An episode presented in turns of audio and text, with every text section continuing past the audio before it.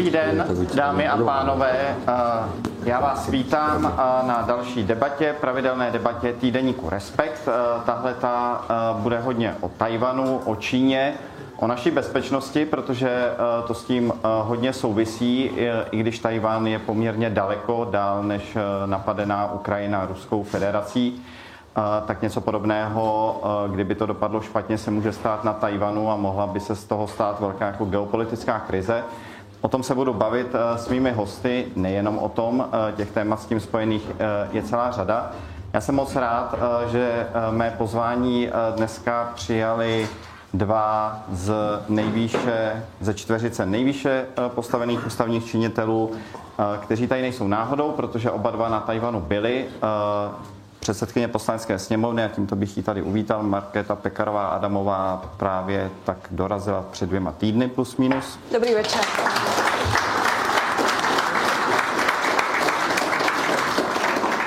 Předseda Senátu uh, Miloš Vystrčil uh, tam byl vlastně taky relativně nedávno v roce 2020, uh, tak to má jistě ještě v čerstvé paměti, tak také vítejte, pane předsedo. Dobrý večer.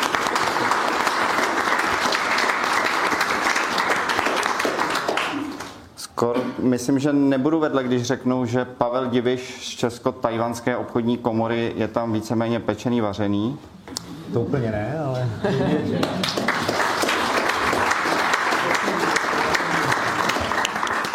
Ale určitě to bude platit uh, pro Jakuba Jandu, který tam strávil tři až čtyři měsíce. Uh, Víte, Jakube, s Jakubem se budeme tykat, protože si tykáme, tak nebudeme před váma nic předstírat. Uh, a založil tam pobočku s kolegy think tanku Evropské hodnoty, což je mimochodem jedna vlastně z prvních a vlastně možná vůbec první uh, takový think tank evropský, který na Tajvanu působí a proto Jakub je tady. Tak, tak Děkuji za to Tak já vím, že se dámě dává přednost, ale já, pane Vystrčile, začnu tentokrát vámi. Vy jste na Tajvanu byl v prosinci 2020. Teď, jak jsem říkal, se tam o tam toť... Srpnu a v září. Tak jsem udělal hned chybu a vy jste mě správně jako učitel opravil, tak se omlouvám. Nicméně, a to už chybné nebude, o tam toť se vrátila teď Markéta Pekarová Adamová. Sledoval jste vy sám tu její cestu nějak podrobněji? Zajímal jste se o to, když tam byla? Byli jste v nějakém kontaktu? Uh, úplně v kontaktu přímo s uh, paní předsedkyní, my si to taky tykáme tady marketou uh, a nebudeme nic, přes, a nebudeme nic předstírat. To taky budeme tykat. Tak jste koaliční partneři, to tomu nahrávám. Ano, cestu jsem sledoval docela podrobně, zajímalo mě, zajímalo mě to, byli jsme sice v kontaktu přímo s paní předsedkyní, ale byl jsem v kontaktu s jinými, mm, s jinými lidmi, kteří také na Tajvanu s paní předsedkyní byli a zajímalo mě to. A byl jsem hlavně rád, že, mm, že paní předsedkyně jela na Tajvan. Potom, když se vrátila, někdy jako probíhá takový jako debriefing, že lidé, kteří se o to téma zajímají, si o tom jako vypráví, sdělují si své pocity, ale hlavně předávají informace a baví se v případě, že jsou asi ústavní činitelé i o tom, jak ty vztahy jako dále rozvíjet, jak s takovými cesty nakládat, co z toho vlastně jako dál může být. Tak sešli jste se třeba k tomu už? Měli jste takovou možnost si o tom povídat? Měli jsme asi desetisekundový debriefing, kdy jsme se potkali, kdy jsme točili společně e, nějaké úvodní video kvůli samitu předsedu parlamentu evropských zemí, e, kteří tady budou 23. 24. dubna. A já jsem říkal paní předsedkyni, Markéto, tak co Tajvan, to bylo. A ona takhle zasvítili oči. To bylo. A debriefing byl hotový. Tak uh, evidentně předala všechno, co bylo důležité předat uh, tu danou chvíli. Já jsem cítil, co tam zažila, tak já si myslím, tak paní předsedkyně, eh, já vám budu říkat vždycky oběma dvěma příjmeníma, protože na Tajvanu s tím někdy bojovali. Eh, někdy vám říkali eh, Adamová, asi častěji, někdy Pekarová. S tím se bojuje i tady v Česku. Je to tak, tak já to snad zvládnu, na rozdíl od toho data pana předsedy. Tak Tak, anebo uh, půjdu jednodušší cestou a prostě řeknu jenom paní předsedkyně. Uh, tak paní předsedkyně, uh, jakou nejlepší radu vám Miloš Vystrčil dal, uh, jestli vám nějakou takovou dal uh, mimo pohledu do očí před tou cestou?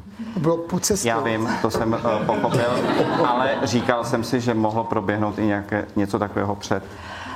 tak já ještě děkuji za pozvání a když eh, tak spátrám v té paměti, protože my jsme s Milošem o tom hovořili mnohokrát, o té cestě a jako v různých uh, souvislostech a různé délky, nejenom desetivteřinové, já myslím, že ani tehdy to nebylo jenom deset vteřin, ale uh, prostě bavili jsme se to vícekrát, tak padlo jako mnoho témat a zejména jsme se věnovali tomu, jak posunout ty projekty, které jsou od té jeho cesty vlastně tady nastartovány. Takže když pan předseda tam před dvěma půl lety byl, tak to byla opravdu přelomová věc, protože se jednalo o jako velké otevření dveří a záměrně říkám spíše tu otázku praktickou, než jenom tu symbolickou a všechny, všechny souvislosti politické a podobně, protože v té praktické rovině my máme teď jako mnoho projektů, které můžeme rozvíjet a potřebujeme tlačit a to jsme spolu hodně intenzivně řešili, jak bychom mohli naší cestou k tomu přispět.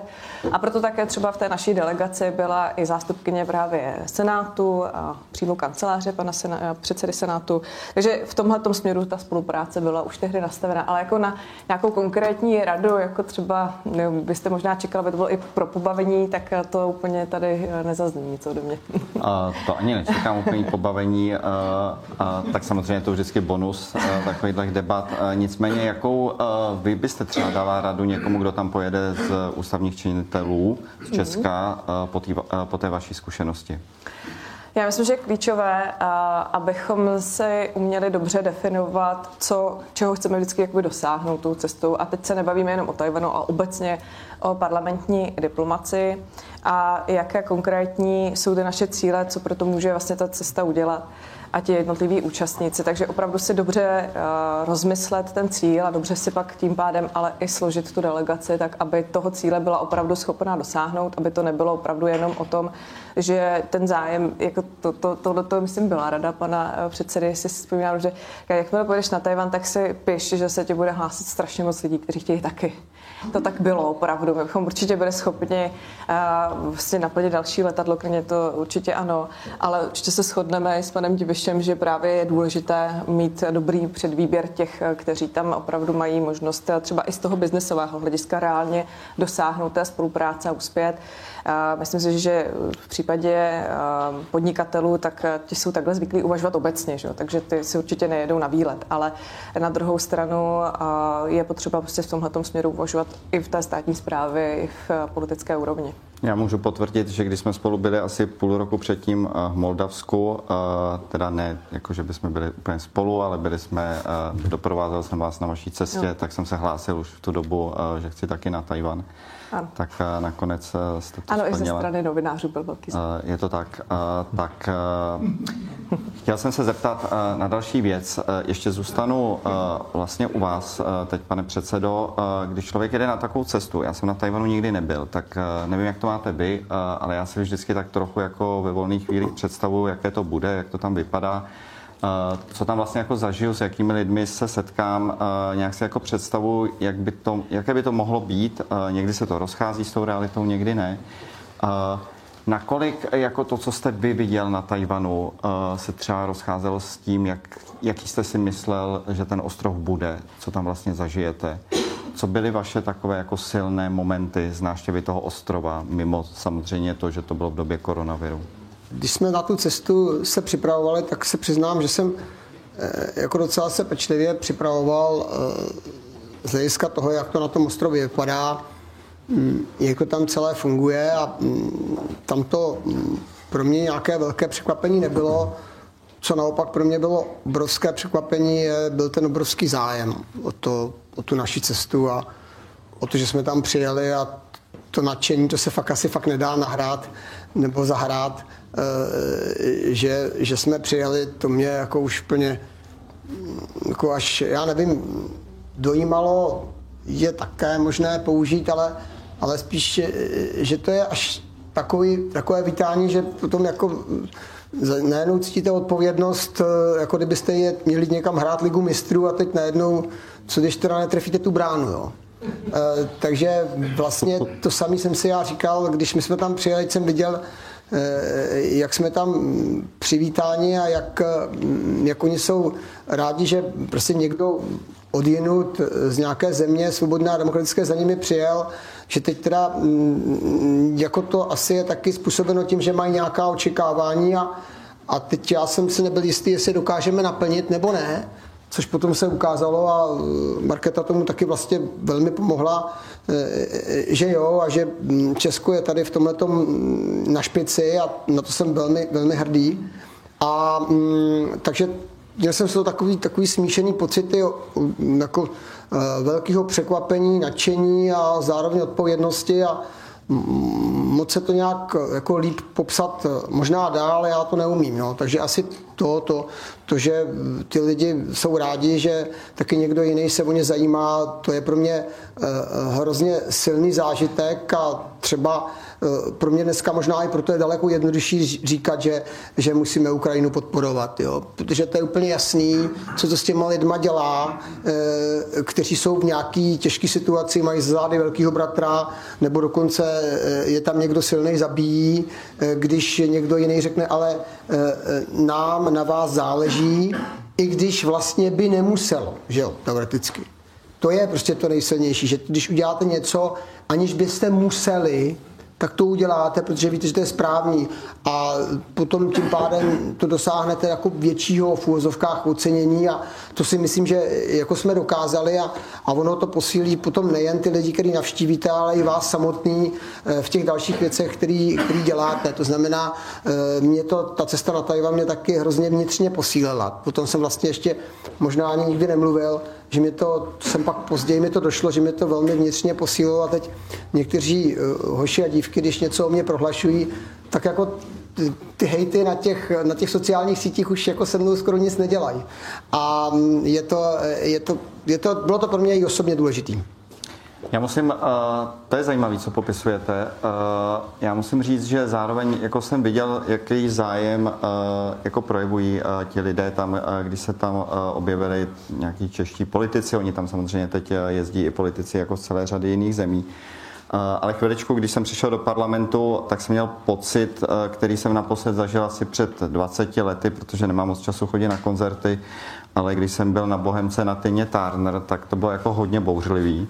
A, a, a, a když Markéta Pekarová Adamová přicházela do parlamentu, tak jsem chvilku, jako kdybych nevěděl, že tam přichází ona, tak si budu říkat, uh, to bude třeba někdo jako Tina Turner. Uh, protože to uvítání bylo jako fakt velkolepý. Paní předsedkyně, uh, jako nějak, vy jste tam byla. Uh, je něco, co uh, já jsem se vás chtěl zeptat vlastně taky na nějaký jako silný dojem, ale ve smyslu, dojem, nebo to, co jste tam zažila, jestli vám tak ten, ten moment, nebo ta událost, nebo třeba takový rozhovor nějaký, jestli vám otevřel uh, něco, co jste třeba jako nevěděla do té doby, nebo jestli jste díky tomu, že jste tam s někým měla možnost mluvit, nebo něco vidět na vlastní oči, tak zjistila něco, co jste třeba nevěděla a co byste bez toho jako, uh, co, co byste bez toho nezjistila bez téhletí návštěvy? V, každé, v každém tom rozhovoru najdete takovou věc. To by bylo uh, velmi nespravedlivé vůči těm, se kterými jsme tam ta jednání měli a bylo jich opravdu mnoho od rána do večera každý den. Uh, když bych uh, jak si teď vypíchla jenom někoho, ale to mi nezbývá nic jiného, než udělat. Takže uh, já myslím, že jako můžete tady tím trošku navádět i na takovou uh, jako záměrně na tu, na tu optiku té otázky, že je smysluplné tam jezdit, v tom smyslu, jako nemůžeme ty věci řešit na dálku, nemůžeme si v dnešní situaci, když za covidu jsme jeli na online všichni ve všem, možném a byli jsme tak schopni fungovat. Řídili se taky parlamenty, eh, ne tedy tady v České republice, ale vím, kde se hlasuje i online a podobně, tak proč bychom nemohli takhle fungovat s našimi partnery, když jsou 9000 km daleko od nás. Ale eh, ten osobní kontakt prostě není v tom, bych řekla, nahraditelný a ani takovéto formě se prostě jako nepřiblíží ta, ta online podoba, protože tam opravdu máte možnost ty věci probrat velmi jako autenticky do hloubky. A třeba jedna z těch konkrétních, kterou teda, abych nebyla jenom obecná, která mě hodně zůstává samozřejmě v paměti, bylo, když jsme měli jednu z těch našich večeří s panem ministrem zahraničních věcí, Josephem Wu, který vlastně nás velkou část té cesty opravdu doprovázel, věnoval se nám i vlastně vím, že novinářům českým, kteří byli v naší delegaci, poskytl asi hodinu intenzivního rozhovoru. Takže myslím, že i vy jste možná měli tu příležitost to od něj slyšet. Tak, že jak oni vlastně o té hrozbě z Číny uvažují, jaká je reálně pro ně, co pro to dělají a jaké je vlastně smýšlení Tajvanců a Tajvanu obecně o tom, jaká ta hrozba, jak je silná a velká. A já myslím, že to, jakým způsobem, a to souhlasím s panem předsedou, jakým způsobem oni jakoby přijímají ty zahraniční návštěvy, protože určitě neumím to srovnat eh, s tím, když tam třeba před námi pár dní byla ministrině školství z Německa, jak přijali ji, ale eh, určitě to opravdu takhle velkolepé a jako nesrovnatelné s jakoukoliv jinou cestou. Tak ale tím já jakoby to vnímám tak, že dávají uh, nesmírně najevo tu potřebnost takovéhle, uh, takového kontaktu. A uh, já jakoby pro ty, kteří jako pochybují o smysluplnosti takových uh, nejenom cest, ale obecně takovýchto kontaktů a rozvíjení česko-tajvanského kontaktu, vždycky si říkám, našel hostejnost vůči jiným, kteří jsou v nějaké situaci tíživé, může vést jedině k tomu, že jiní budou hostejní vůči nám, když my se v ní ocitneme. A to je jako potřeba mít vždycky na paměti a může se to promíjet v čase, může se to nepotkávat v čase. Jednou potřebují tu pozornost, pomoc či jakoukoliv uh, naši po, jako kontakt s námi jiní. A za desítky let to budeme zase my, ale před desítkami let jsme to byli my.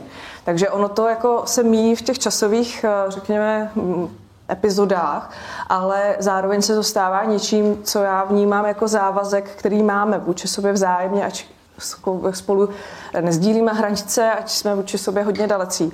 Ale co sdílíme, tak to jsem tam také i zdůrazňovala, zdůrazňujeme to, myslím si, všichni, kteří tuto vazbu rozvíjíme, sdílíme jako některý hodnotový základ, na kterém stojíme. A to není samozřejmé a není to jednoduché, možná někdy pro některé pochopit, ale já to považuji za nesmírně důležité se podpořit ve chvíli, kdy víme, že prostě odmítáme diktaturu, odmítáme bezpráví, odmítáme porušování lidských práv a podobně. Tak to, to, to, to chci říct, že jsem vám utekla sice z otázky trochu, já vím, ale považuji jako za ten um, jakoby vnitřně uh, a mám to stejně, jako říkal pan předseda, mám to stejně, že ta cesta a ještě teď jako zpracovávám ten zážitek, upřímně řečeno. Ta cesta je úplně něco jiného, než uh, bych uh, přirovnala i k těm jiným.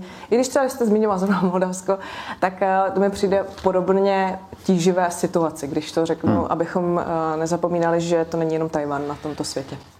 Pane Diviši, eh, teď s tou delegací letělo hodně podnikatelů. Eh, hodně jich bylo v letadle s Marketou Pekarovou Adamovou a pak tam eh, letělo ještě jedno letadlo komerční, ale bylo taky poměrně jako narváno českými podnikateli a podnikatelkami.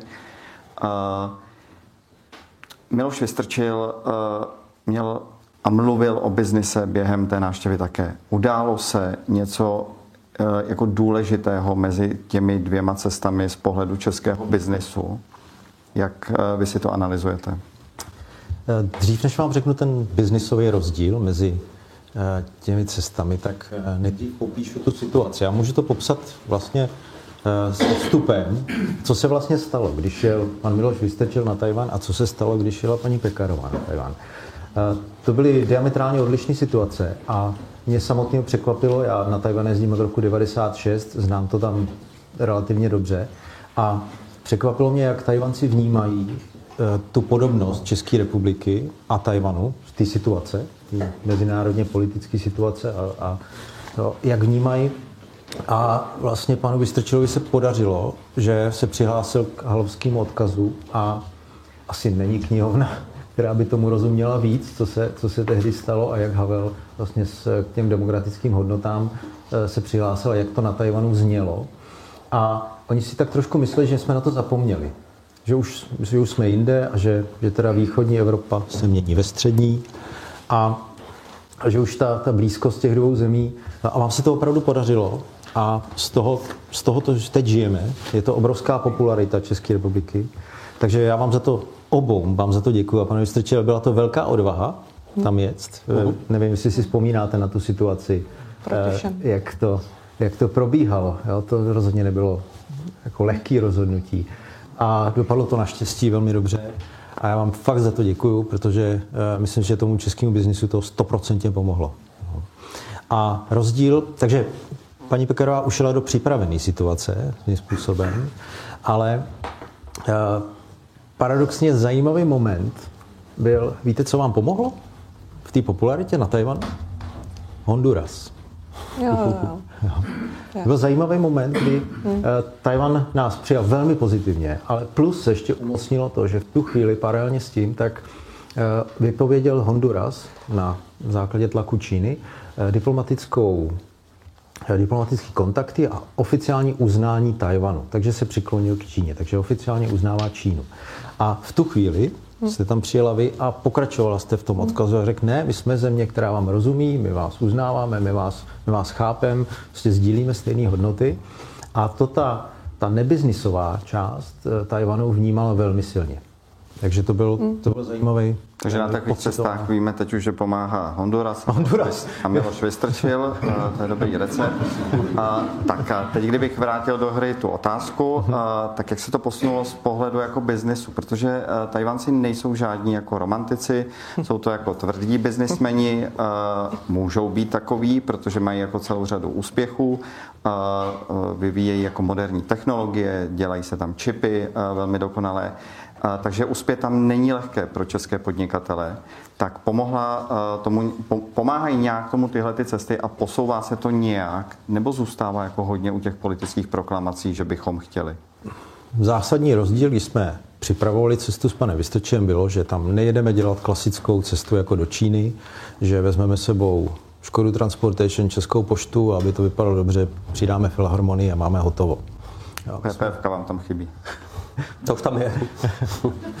takže, Už takže já znám podnikatelský prostředí, to není určitě podnikatelský prostředí, který by se takhle politicky nechalo ovládat, že bychom je přinutili k tomu, že mají něco koupit, a to chrantě pámbu bych po politicích ani nechtěl, ale eh, vezli jsme tam to, co český, český biznis a český podnikatelský prostředí zajímá. A to znamená, průměrná česká firma, 100 firm jsou rozesetý po České republice a my jsme, jeli, my jsme sestavili tu delegaci tak, že jdeme pomáhat těmto firmám. Jo. Takže je to mravenčí práce, není tam vidět jednoduchý úspěch, který tam prodáme a odjedeme. A tohle to jsme tam zahájili, ty, těch dva a půl nebo tři, skoro tři roky zpátky. Bylo to v covidu, takže to přijetí bylo velmi vřelý a ty výsledky trošku rozporuplný. My jsme nemohli ani z hotelu, těžko se navazuje na ty kontakty, neviděli jsme ty firmy. Přesto i, ten, i přes tyhle komplikace, tak ten biznis si našel nějaké cesty. Když jsme jeli teď, tak to bylo diametrálně odlišné. Samozřejmě tam už na nás byli daleko víc připravení, i ty kontakty byly daleko větší hloubce připravený a to musím pochválit Českou republiku tady obecně a, a naše, naše teda podnikatelské prostředí, který bylo donucený, a mě to příjemně překvapilo, jestli to bylo z donucení, to nevím, ale uh, obrovská uh, exportní nebo, nebo mezinárodní odvaha malých českých firm, který spotřebují spoustu energie, aby se představili na nějakém novém trhu core, který je 10 tisíc kilometrů vzdálený. K tomu potřebujete připravit tu strukturu, aby se s nima rozumět tomu, aby se s nima měl kdo bavit a tak dále. Takže to je velká investice od té firmy, to není jenom o té cestě, ale, ale opravdu být schopen potom ten kontakt, který přivezu nějakým způsobem teda monetizovat a, a vyrobit z něj ten úspěch. A Tohle to jsem viděl jako obrovský rozdíl mezi tou cestou před těmi lety. Jo. Jestli jsme k tomu byli, hm, Tajvanci sami vlastně nám říkali, že jsme si to udělali sami, protože si tady likvidujeme likvidujem průmysl Green Dealem a tím, že musíme ven. Jo. Oni nám to sami tohle to říkali. Tam, jo. Ale na těch českých firmách se to viděl. A musím to říct, je to velmi pozitivní, hrozně mě to potěšilo. Pane předsedo, eh, může politik udělat eh, pro prosazení eh, na Tajvanu, konkrétně na Tajvanu, pro české firmy něco víc než to, že o tom mluvíte? Mluvíte o tom s těmi politiky a otevíráte ty témata, tak můžete dělat jakoby něco víc. Jak když bych ještě vlastně k tomu doplnil, tak na jednom jednání teď paní předsedkyně jsem slyšel jednoho představitele tajvanské vlády, vlastně ne úplně si stěžovat, ale tak trochu, eh, že říkal, že třeba tady v Česku jsme eh, představili, jako, jestli si to dobře vybavu, eh, udělali nedostatečné množství jako pobídek pro ně, že tady není dostatečné množství jako vyškoleného personálu a podobně. Prostě jako jisté výhrady tam padaly. Tak může český politik udělat něco víc? ať už na domácí nebo zahraniční půdě, paní Pekarová, Já vás popravit. Opravit? Neřekl, že nedostatečné množství pobídek, byla to politička, ministrině, ale že nedostatečně rychle se zpracovávají ty pobídky. Ale to, to jenom, aby to bylo Jasně, máte pravdu, byla nespokojená. No ne, dobře. To je zpětná vazba z těch firm. A zase by to bylo já, já, já jsem teda taky s tím, jak reagovaly některé tajvanské firmy a tajvanští úředníci byl kolikrát nespokojený. No. A eh, je to normální, protože, mm, protože nikdo není dokonalý, tím méně potom politici a jinak eh, ta obecná odpověď je, že vždycky můžete udělat víc a ta konkrétní odpověď je taková, že mm, když politik někam jede, tak v tom okamžiku vytváří vytváří nějakou atmosféru a buď vytvoří atmosféru takovou, že ta země obecně je ráda, že přijel, což se mi zdá, že se nám teda podařilo. A v tom okamžiku, když ta země je ráda, že přijel, eh, tak se ten biznis dělá mnohem lépe, a nebo ta země není ráda, že přijel a jsou rádi jenom ty, s kterými si dává ten oběd. A potom eh, se to odráží zase eh, i do toho biznisu. A tady evidentně je to tak, že atmosféra, která vznikla mezi biznesem v České republice a biznesem na Tajvanu je taková, že ti lidé eh, by rádi spolu dělali obchod a samozřejmě ale ta kritéria o tom, že to pro ně musí být zájemně výhodný, pořád platí. Ale chtějí ho dělat. Ne, že by ho dělat nechtěli a to si myslím, eh, že je důležité, aby, mm, aby v rámci eh, té návštěvy kdekoliv se snažila ta politická reprezentace takovou atmosféru vyvolat.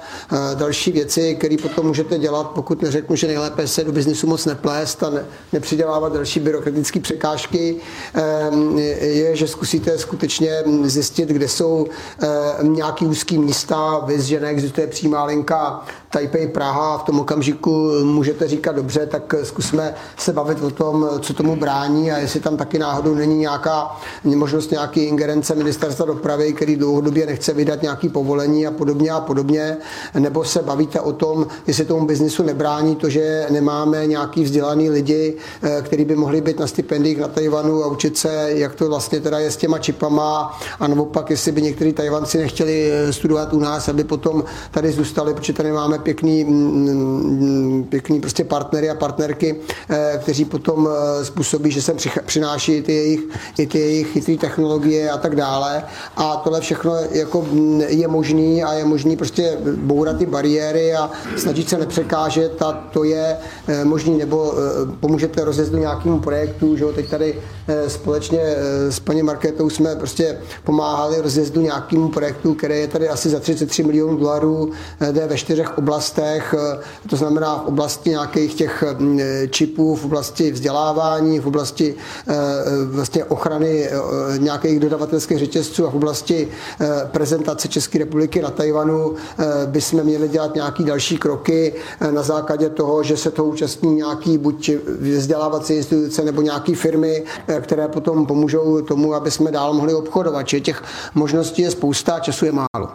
Paní předsedkyně, mě zaujalo, když jste letěla tam a zpátky, eh, tak to letadlo bylo jako narvané, jak jsme o tom mluvili. Eh, vy jste, což je nepochybně jako politicky jako prozíravé nebo chytré, eh, obešla všechny účastníky té delegace, zabralo vám to poměrně jako dost času. Nedělají to úplně všichni politici tohleto, proto to zmiňuju a prostě nějaký čas a energii jste tomu věnovala při cestě tam i při cestě zpátky jste si s každým popovídala. Tak mě by zajímalo uh, od těch podnikatelů, uh, dozvěděla jste se něco třeba, co jste si říkala, ty to je zajímavý, uh, to bych příště mohla jako při takové cestě vlastně udělat. Uh, když jste dostávala tu zpětnou vazbu, tak, uh, tak co tam bylo takový, co, co vám jako zajiskřilo, jako zajímavá myšlenka? Děkuji. No určitě to, že jsme uh, opravdu byli pochváleni, a to patří i panu Divišovi, tady pochvala, že jsme se zaměřili i na startupy, na menší a střední podnikatele. To si myslím, že bylo klíčové, to hodně uh, z nich opravdu zmiňovalo. A myslím, že nejenom těch, kteří sami jsou v té roli, ale i tam jako byla pestrá samozřejmě ta delegace, takže jako pro ilustraci pro posluchače toho našeho rozhovoru třeba účastníci někteří byli jako zástupci právních firm, které se specializují právě na azijské klienty, kteří u nás třeba působí jako investoři a podobně. I takovéhle, takovéhle kontakty tam pak jako najdete, ale velká část těch firm samozřejmě byla v oblasti technologií, high-tech, ať už Eh, bio, nano a takovýchto eh, technologií, ale třeba i hodně z nich se zabývá kvantem, eh, těmi čipy samozřejmě často zmiňovanými, ve kterých je Tajvan úplná velmoc, a nebo oblasti space. Jo. To, to je taky jakoby zajímavý, že my máme někde trošku taky ten pocit, já teda nesouhlasím s tou tezí, že se ruš, ničíme Green Dealem business a průmysl, protože to je příležitost a oni jsou přesně toho tím důkazem. Oni právě na to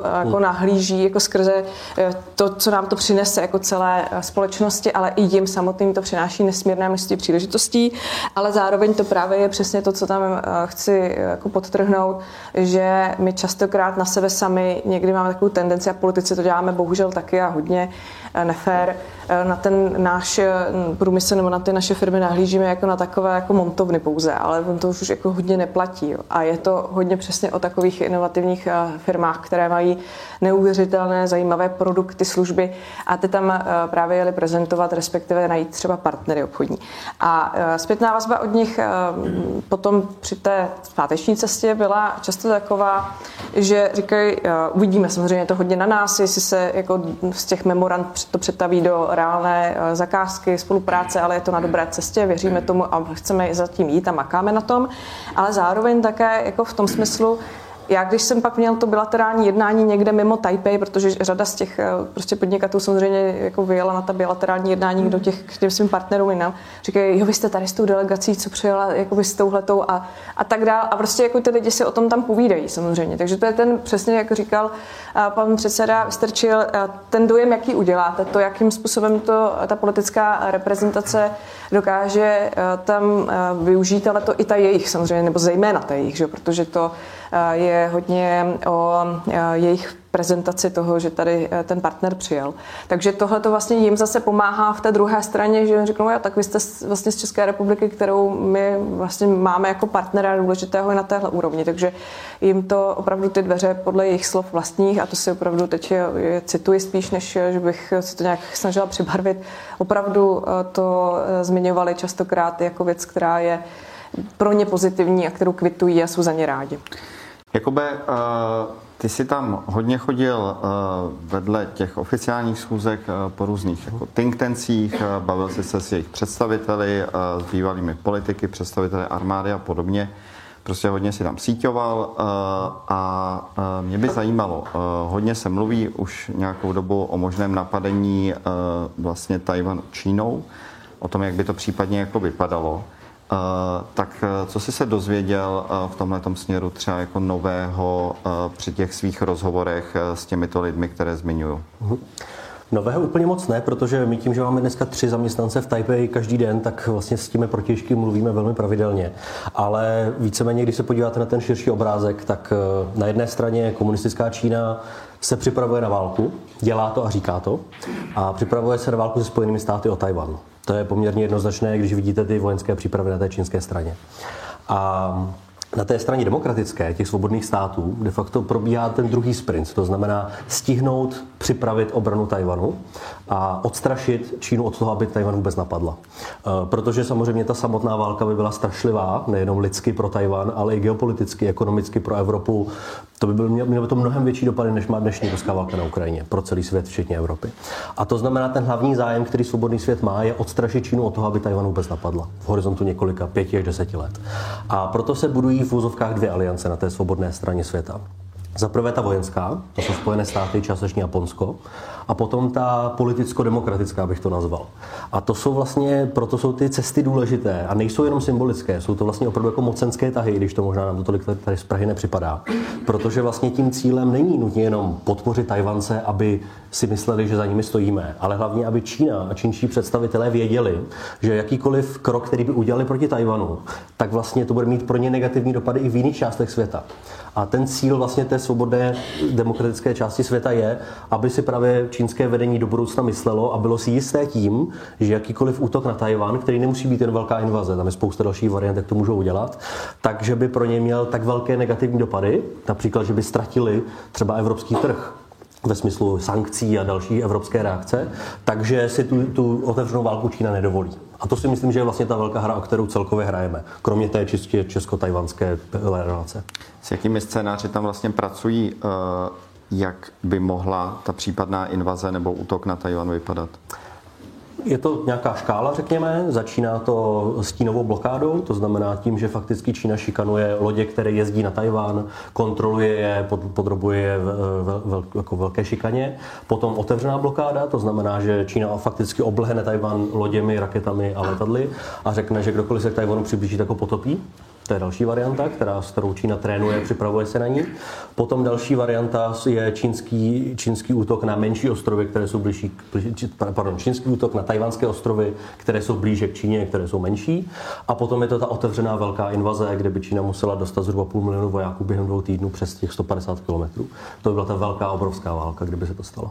Někdy se mluví o tom, eh, nebo tak eh, to někteří analytici zmiňují, eh, že ta obrana Tajvanu by měla připomínat něco jako dikobraz, dikobraze, že prostě když dikobraz se cítí ohrožený, tak se stočí víc do klubíčka a pro někoho, kdo by ho chtěl slupnout, to není úplně jednoduchý, protože na každém místě se píchne tak takhle se jako mluví o tom, že by mohla vypadat e, obrana Tajvanu, e, že by mohla být jako širokospektrální a vlastně v každém směru jako bolestivá pro případného agresora, tak jako bodliny dykobraze. E, je na to Tajvan už jako dostatečně připraven? Chci se vlastně zeptat, co se o jeho schopnostech chovat se jako dykobraz dneska ví? Tajvan má zhruba 200 tisícovou armádu, včetně námořnictva. Eh, připravuje obyvatelstvo. Tajvan je malinkatá země, když se podíváte geograficky. Má zhruba polovinu rozlohy České republiky, dvojnásobný počet obyvatel, zhruba 23 milionů. Takže je to vlastně velmi stísněné místo, kde jsou velká města. Takže ta samotná válka, pokud by skutečně probíhala, tak by byla obrovsky krvavá. A ta hlavní otázka je, jak dlouho by se Tajvan vydržel bránit, dokud by mu Američané a Japonci nepřišli na pomoc. To je, řekněme, horizont nějakých jednoho, dvou týdnů třeba. A to, co se týká nás v Evropě, je to, co my bychom dělali v době, kdyby se na to Čína připravovala. Protože pokud Čína se rozhodne k nějakému vojenskému zásahu proti Tajvanu, tak to budeme vědět zhruba jeden, dva až tři měsíce dopředu ze satelitních snímků a tak dále. A ta otázka vlastně na naše evropské politiky, kteří budou v té době ve vládě, bude, no až, až uvidíte, že se Čína připravuje, stejně jako jsme to viděli teď s Ruskem, kdy začal se připravovat na útok na Ukrajinu, tak co budete dělat? Budete jenom říkat, no Číno, nedělej to, anebo začnete připravovat sankční balíčky tady z Evropy a řeknete Číňanům, podívejte se, jestli zautočíte, tak my přerušíme diplomatické styky. Nebo my vám dáme sankční, sankce na celé sektory ekonomiky, to znamená, že skutečně zrušíme ten obrovský, tu obrovskou vazbu, kterou vy máte. No a to je otázka, zda bychom to dokázali. Já si myslím, že dneska ne, protože evropské státy jsou velmi ekonomicky závislé na Číně. A proto si myslím, že máme dva domácí úkoly v následujících pěti, deseti letech. Za prvé je to budovat ten politický vztah k Tajvanu a v tom Česko je skutečně evropským lídrem na všech politických úrovních, ale za druhé snižovat ekonomickou závislost na Číně, což téměř neděláme, nebo skoro nikdo v Evropě to nedělá a Česko taky moc ne. Pane Diviši, uh vy jste to sám zmínil, že tam jezdíte pravidelně už, eh, jestli si to dobře pamatuju, od roku 96, eh, tak to jsem řekl správně tohleto číslo. Eh, dneska, když tam jste v té poslední jako době, do těch biznisových rozhovorů dostává se ten bezpečnostní aspekt jako častěji a případné nějaké jako kontrakty eh, se kvůli tomu třeba neuskuteční, protože si Tajvanci třeba to vyhodnotí už jako příliš rizikové, že by do toho šlo hodně peněz, kdyby se tam vybudovala nějaká firma, ale že by mohla přijít válka, takže by se to vlastně nevyplatilo? Obecně Tajvanci se nebaví o, o válce, nebaví, není to diskuze, nebaví se o tématech eh, typu, typu sex, válka, politická situace a tak dále. Prostě není to, není to diskuze, která by ve, eh, i v otevřený třeba v hospodě, která by probíhala ve veřejně. Takže, eh, takže oni nám to neřeknou, že se bojí nebo že, že to cítí. Tohle, tuhle zpětnou vazbu nemáme, ale vidím to na, na, jak se ten biznis mění, protože ten rozdíl mezi cestou pana Vystrčila a paní Pekarové byl v tom, že eh, ty firmy se přišly seznámit s Českou republikou při té první cestě. A teď už jsme měli jasné poptávky, kterým já jim říkám lokalizace. Ty firmy nepřišly od nás něco koupit nebo, nebo nám něco prodat, ale v tom daném sektoru, když to byla firma biotechnologie, drony, software, tak dále. Oni přišli s tím, že mají zájem o Evropu, o region střední Evropa a nás si vybrali jako partnera, protože potřebují ten svůj biznis roztahnout, potřebují se, se lokalizovat vlastně v té Evropě a určitě to souvisí se stahováním investic z Číny a změnou subdodavatelského řetězce 100%. Stahují se a přesouvají se, přesouvají se i některé investice z Tajvanu z bezpečnostních důvodů, protože se třeba mluví, eh, když zůstaneme u těch čipů, že eh, továrny se budou budovat a možná už se budují eh, ve Spojených státech, v Texasu a možná v Německu, možná i někde jakoby jinde. Je tohle to nějaká jako bezpečnostní diverzifikace, ke které dochází? Mm-hmm. Já jsem prošel taky osobní, osobní proměnou a takovou hrdostí na Českou republiku a s Tajvanci mě trošku otevřeli oči, když mi ukázali Globus. A Teď mi říkají, tak my jsme tady a teď tady máme ten globus a teď se rozhodujeme, kam s tou investicí. No a ono to opravdu vypadá z toho tajvanského pohledu trochu jinak. Jo. Takže eh, v první řadě je Amerika. To je, to je eh, tajvanský cíl investiční. Oni se na prvním místě Amerika. Eh, potom je to, je to Střední Asie. Jsou největší investor ve Větnamu, Bangladeš, tam vlastně přesouvají ty výrobní kapacity jako takový. A Evropa je na třetím místě. A z toho, z té Evropy, tak stoprocentně díky vám máme náskok. Bez, bez zesporu. Jako Česká republika. Pane Vystrčele, jak během vaší návštěvy eh, vlastně Tajvanci, eh, když na to přišla řeč, eh, vy jste na to třeba zavedl tu řeč, mluvili o jako obavách z budoucnosti stran Číny? Já teda eh, nevím, jak, do, jaký, do jaký hloubky se tady mohu dovolit jít, eh, protože Když to si nejsem, zajímavý, ne, tak ne, ne, ne, si nejsem, ne, protože si nejsem jistý, eh, do jaký míry budu mít pravdu. Jo. Já teda jednak chci upozornit, že pořád si myslím, že nejvíc investic mají Tajvanci na pevninské Číně. A že tam ta provázanost je veliká a že ta provázanost není jenom ekonomická, ale i lidská.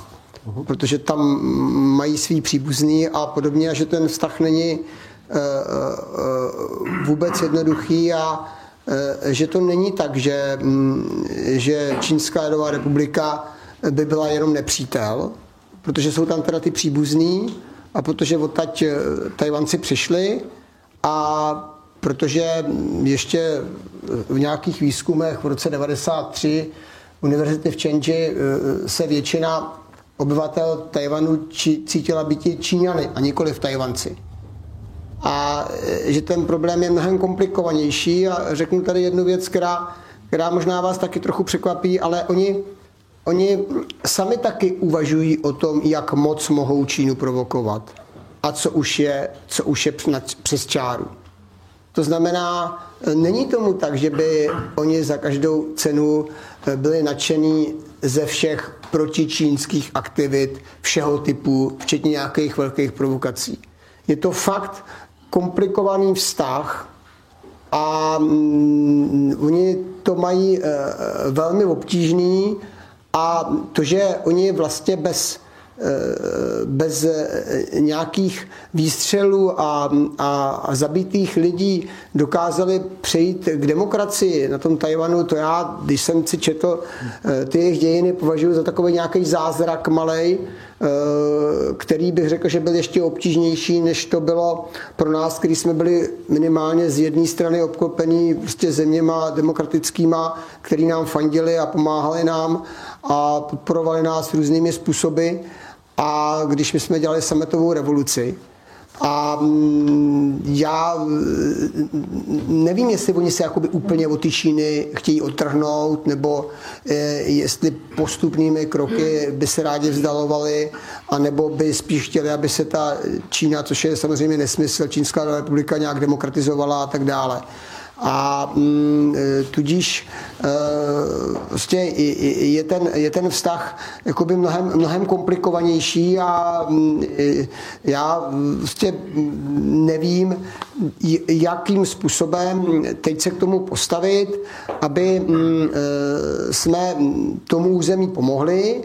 Souhlasím s tím, co tady říkal Jakub Janda, a to je, že tou naší rolí, a to se podle mě daří a jsem rád, že Česko na to má velkou zásluhu v tom, v tom mm, politickým politickým, té politické podpoře se nám daří dávat najevo, že ten demokratický a svobodný svět chce, aby Tajvan zůstal svobodnou a demokratickou zemí, což je pro tu Čínu velmi důležitý, neboť ona přes tu ekonomiku čte většinu ostatních věcí.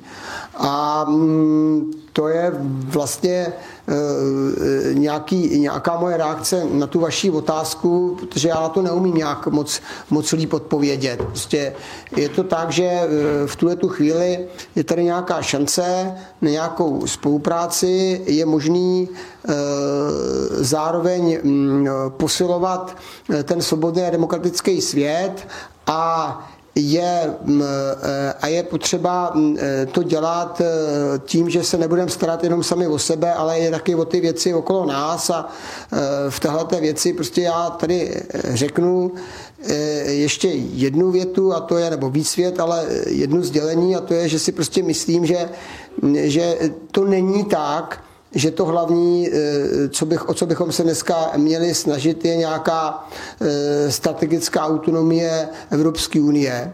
Ale to, o co bychom se měli snažit, je nějaká strategická autonomie podobně smýšlejících zemí. Znamená, ta je nad tím na tou autonomii té Evropské unie, protože my bychom prostě měli chránit a rozšiřovat to společenství eh, těch podobně smýšlejících zemí, jako smýšlí, smýšlíme my a to tím způsobem, že budeme více spolupracovat, že budeme do těchto těch míst eh, přesouvat strategické investice, že si budeme zabezpečovat strategické suroviny z těchto těch zemí a že budeme vědět, že v okamžiku, kdyby třeba mm, eh, chtěla eh, Čína prostě provést nějaký krok vůči Tajvanu, takže my to hospodářsky zvládneme, protože totiž to není tak dneska, že je jistý, že by, že by na to přerušení těch obchodních vztahů vztahu doplatila více Čínská lidová republika než my. Uh-huh. Myslím tím jako Evropa a podobně. Jo. Takže tohle všechno jako souvisí s tím, že ten demokratický svět by měl začít prostě pragmaticky spolupracovat a, a mm, strategicky se začít vyvazovat eh, z těchto těch závislostí, do kterých jsme naskákali, protože, jak já říkám, čínský rohlík eh, dneska máme za 5 korun a stejně, stejně chutnej, bohužel český rohlík je za 10 korun, tak přinuďte nějakého Čecha, aby si kupoval český rohlík, když stojí 10 a ten čínský přichází sem za 5 a říkají mu, no ale dejte si pozor, až ty český nebudou, protože vymřou český pekaři, eh, tak potom ten čínský bude za 20 nebo nebude vůbec. No a to je prostě problém, který my neumíme tady vysvětlit, neumíme ho sdělit, protože to nebezpečí není bezprostřední. My jsme zvyklí, že pokud to nebezpečí není bezprostřední, tak nejsme schopni na něj reagovat, nejsme schopni mu předcházet, nejsme schopni začít chovat jinak, protože my k tomu potřebujeme ten konkrétní impuls a ten přijde, až ty český rolíky nebudou. Eh, paní předsedkyně, eh, mě zaujal teď komentář eh, ve Financial Times Gideona Rachmana, který schrnul v tom svém textu vlastně tři důvody, proč pomáhat Tajvanu. Když to hodně zjednoduším, tak on tam píše, že ten první důvod je obecná obava o osud politické svobody ve světě, kde roste role autokratů, jako je třeba čínský prezident Xi Jinping, ten druhý důvod, proč pomáhat Tajvanu podle Rachmana je globální velmocenská vyváženost, protože v případě obsazení, případně zničení Tajvanu, ztratí eh, Spojené státy eh, vliv fázi a komunistická Čína díky tomu bude moci více expandovat, chovat se agresivněji. A ten třetí důvod, proč pomáhat eh, Tajvanu podle něj je, stav světové ekonomiky, na který by to mělo eh, velký dopad, eh, protože třeba by se nevyráběly čipy a nebyly by k dispozici. když se podíváte na tyhle ty důvody, tak jak to Rachman jako schrnuje, má Evropská unie jako v tomhle jasno? Vidí to třeba z vašeho pohledu jako podobně, tak to, že vy to tak nějak jako vidíte, je víceméně jako jasné z téhle debaty, z té vaší návštěvy, ale mají v tom jasno evropští politici, že to takhle chceme? To, když si nedávno eh, řečená slova prezidenta Macrona eh, najdeme, tak nemám pocit, že v tom máme schodu úplnou eh, jednotu. Je otázka, za koho také prezident Macron mluví. A ono, některé, někteří takovýto státníci rádi se pasují do těch, kteří mluví jako za celek, za Unii nebo Evropu, ale tak tomu určitě být nemůže ani není. A já myslím, že tady tato diskuze, jak tady probíhá, málo intenzivně v rámci Evropské unie. A to uh, Vzpomenu na eh, naši jednu společnou cestu s panem předsedou Vystrčelem do Bruselu, když jsme v minulém roce no, začali začátkem roku eh, se bavili s Charlesem Michelem a přesně toto téma, tam pan předseda, bych eh, jako férově řekla, kdo to znesl, ten dotaz směrem k Číně, strategická autonomie a podobně vznášel. A, a jak to, to bylo vidět takový ten taneček kolem toho tématu, jak jako nebyla ochota úplně připustit, že je potřeba se do toho více opřít.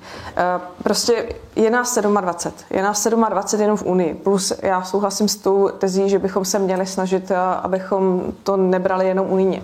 A to je vždycky složité nacházet jako schodu, protože ty zájmy těch jednotlivých hráčů, jednotlivých zemí nebo regionů jsou prostě mnohdy i protichůdné, nebo aspoň trochu odlišné.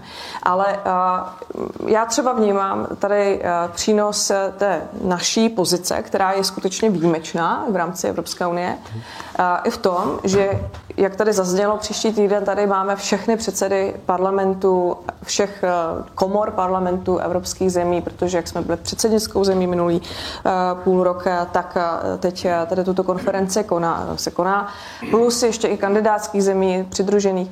Takže prakticky se sem sjedou představitelé parlamentu všech evropských zemí.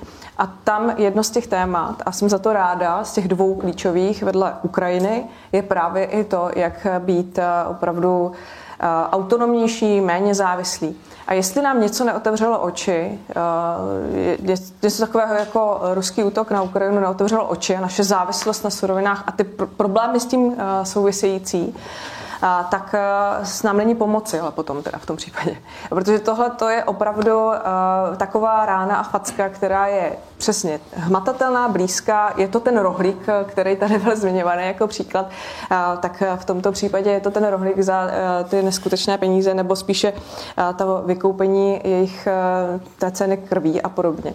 A tohle to si myslím, že by pro nás mělo být přesně tím momentem, kdy eh, tuto svoji tu současnou situaci a zkušenost, eh, která se fakt dotýká všech našich zemí, tak eh, využijeme pro debatu, která bude opravdu poctivá a která povede k tomu, že si uvědomíme, že ta rizika tady s Čínou jsou obrovská. Čína to říká otevřeně. Já jsem zhruba před rokem, možná tři čtvrtě rokem ve sněmovně udělala kulatý stůl s, se Synopsis a dalšími, kteří jsme se bavili právě o tom vlivu Číny v České republice a dalších zemích v našem regionu a vůbec jako její pozice toho, co, čeho chce dosáhnout. Čína to říká velmi otevřeně. Je tam, jako, to, to není potřeba hledat ani mezi řádky. A my prostě víme, že oni mají ten záměr do roku 2049 být tou největší silou, největší velmocí superpower jako v celém světě, která ale nejenom z hlediska ekonomického, ne, z hlediska právě svého vlivu, který jako je v tom politickém slova smyslu a v tom ideologickém slova smyslu. A já myslím, že jako komunistická Čína je diktatura, která potírá menšiny, potírá prostě nejenom Ujgury a celou řadu dalších. Lidská práva jsou pro ní něčím naprosto nepodstatným. A tohle to nesmíme ztrácet z paměti. A tohle to je prostě důležité mít na paměti, že oni nevyvážejí skrze všechny ty eh, své produkty jenom ten jako ten biznesový svůj zájem, ale ten svůj vliv, který oni v tom mají spojený. Oni to vnímají jinou optikou než možná my.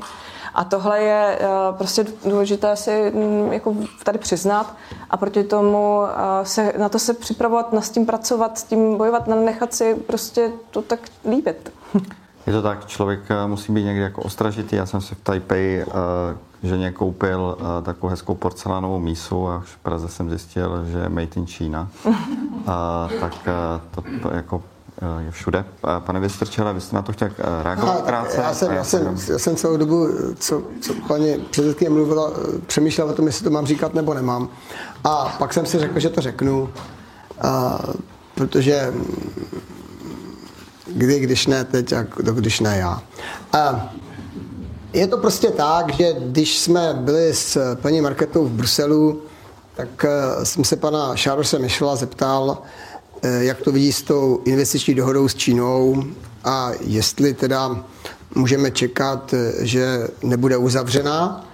A odpověď Charlesa Michela byla, že si myslí, že neuzavřít, neuzavřít investiční dohodu s Čínou, že je chyba, nebo že by byla chyba, což ještě jako mě překvapilo, ale ještě si říkal dobře, tak teď zazní, že by to mm, stálo hodně ekonomických ztrát a podobně, nebo bychom neměli.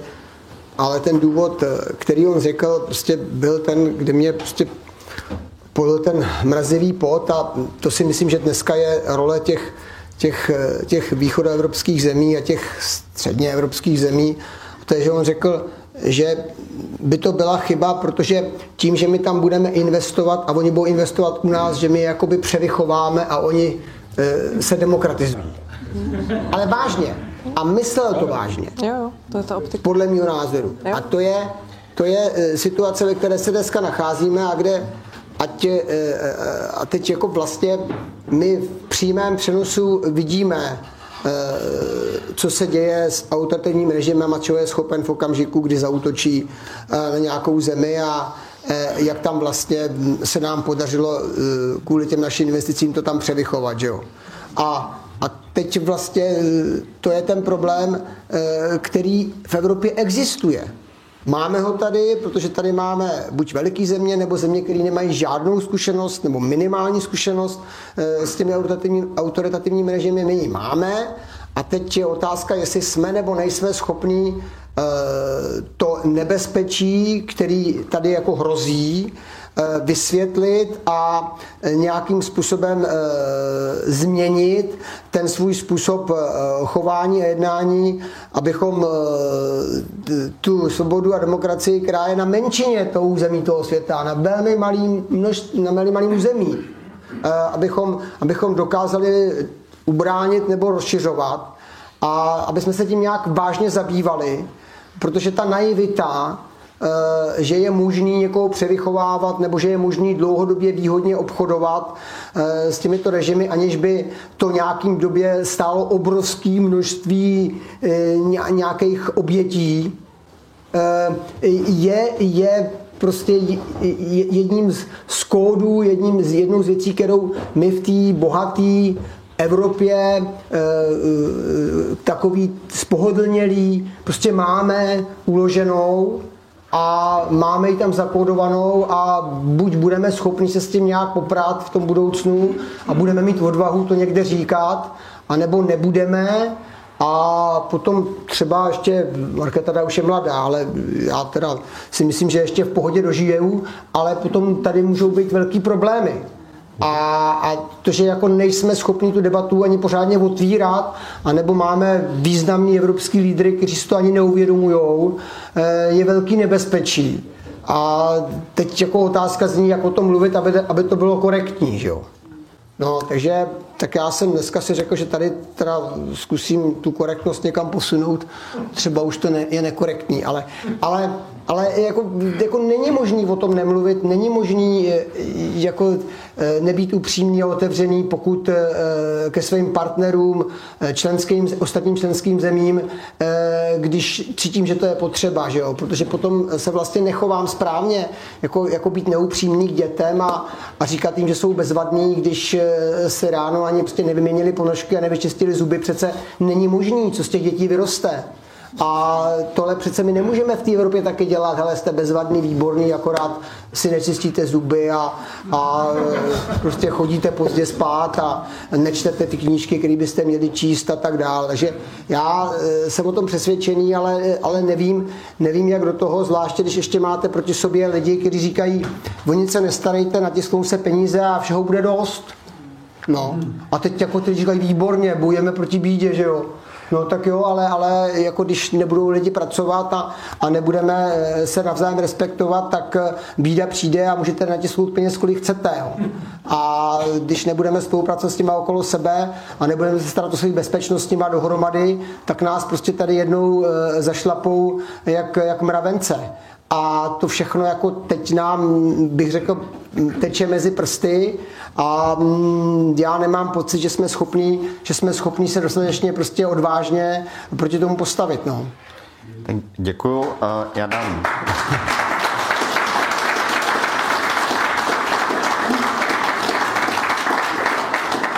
Tento potez byl vyvážen. Jste si možná nacvičil jaký prezidentský projev, hmm. možný za pět let, tak pane Diviši... Jest, nevím, jestli se tady může hlásit, ale já se Určitě, hlásím. musíte. hrozně nahráli. Musíte. Já užívám si polohu, že nemám tu politickou zodpovědnost, zároveň, že nejsem Tajvanec, takže můžu kecat do politiky.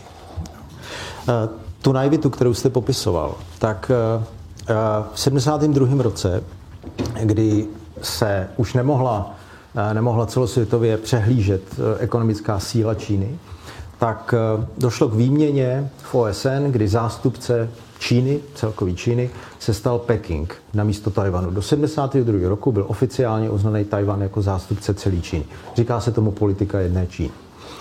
Eh, Takže v 72. roce došlo k téhle výměně. A tvůrce toho byl Henry Kissinger. A on sám potom, když, když s odstupem 20 let, kdy, když psal paměti, tak, tak se vyjádřil ve smyslu, že vlastně byli Čínou podvedení. Že to, že Čína řekla, že teda už teď bude demokratizovat, jak to tady padlo, že, se, že ji vlastně takhle, takhle přijmeme na tu naší stranu a vlastně to bude vážit a bude se chovat podle našich pravidel, podle, podle západních kultury, tak se nestalo a oni, oni si to tehdy mysleli. Kissinger říkal, my jsme byli naivní, my jsme si opravdu mysleli, že tam to, když nám to říkají, že to tak udělají. A mě to strašně připomíná to, co jste popisoval teď. Jo. A je mezi tím 45 let, nebo, nebo kolik. Jo. To je úplně stejná naivita, jako byla tehdy. Tak A Jakube, teď, pardon, jestli můžu to zase na ten biznis, jak ano. jsem tady eh, na ten Green Deal. Jo.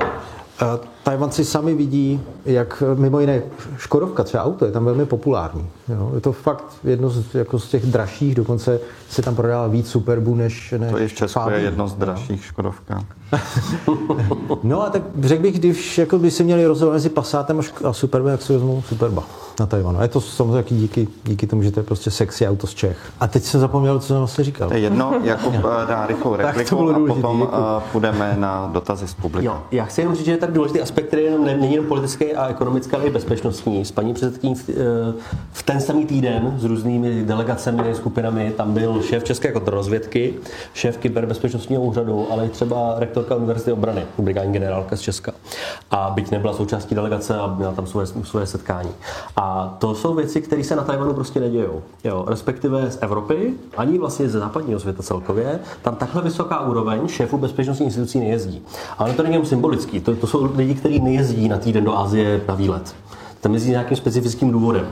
A ten důvod většinou bývá ten, že potřebuji se svým protějšky mluvit napřímo, nejenom pod přítomností záštitou vysokého politika, jako je paní předsedkyně, ale i to, aby měli možnost několik dní mluvit se svými protějškama, pozvat je do Evropy a tak. Proč to říkám je, Tajvan je jedno z nejlepších míst, nebo nejlepších institucionálních míst, který má znalosti o Číně jako bezpečnostní hrozbě v různých oblastech. Logicky, protože se s ním potkávají desítky let. A českým zájmem je tyhle ty znalosti do budoucna mít, protože my upřímně řečeno nemáme odkud jinak mít. My jsme desetimilionový stát ve střední Evropě, od Číny jsme daleko, nemáme tady nějakou hlubokou expertizu na Čínu a Tajvan tuhle znalost má. A pokud se podaří, že časem tahle ta znalost do Česka poteče na úrovni třeba spolupráce bezpečnostních institucí, tak to je unikátní věc, kterou v Evropě nikdo opravdu nemá. Takže to jenom si říct jako takový doplnění, že věc, která třeba nebyla tolik vidět, ale je to veřejná informace, tak ji můžu zmínit, tak eh, to si myslím, že věc, která do budoucna bude čím dál důležitější, byť třeba nebude tolik veřejně probírána. Tak děkuji za to. Já bych ještě před otázkami udělal doplnění doplnění v novém Respektu v tom pondělní, který držím ve svém klíně. Tak je rozhovor s Michalem Koudelkou, eh, ředitelem Bezpečnostní informační služby, tak koho by zajímalo, o čem Michal Koudelka eh, vlastně na Tajvanu jednal eh, a koho by zajímalo jako další věci, které, o kterých mluví v souvislosti s Čínou, ale nejenom s Čínou, ale i s naší jako vnitřní bezpečností, tak si kupte respekt. Teď bych vás poprosil o vaše otázky. Tady jsou určitě předplatitelé hlavně. Tak, uh, takže já jsem první viděl pána s brýlemi, uh, pak budu vyvolávat dál. Díky moc za diskuzi. Mohli byste něco říci um, k tomu, jaké je to budovat mezinárodní vztahy, ať už ekonomické nebo politické, um, v kontextu české zahraniční politiky, která je relativně labilní posledních pár let.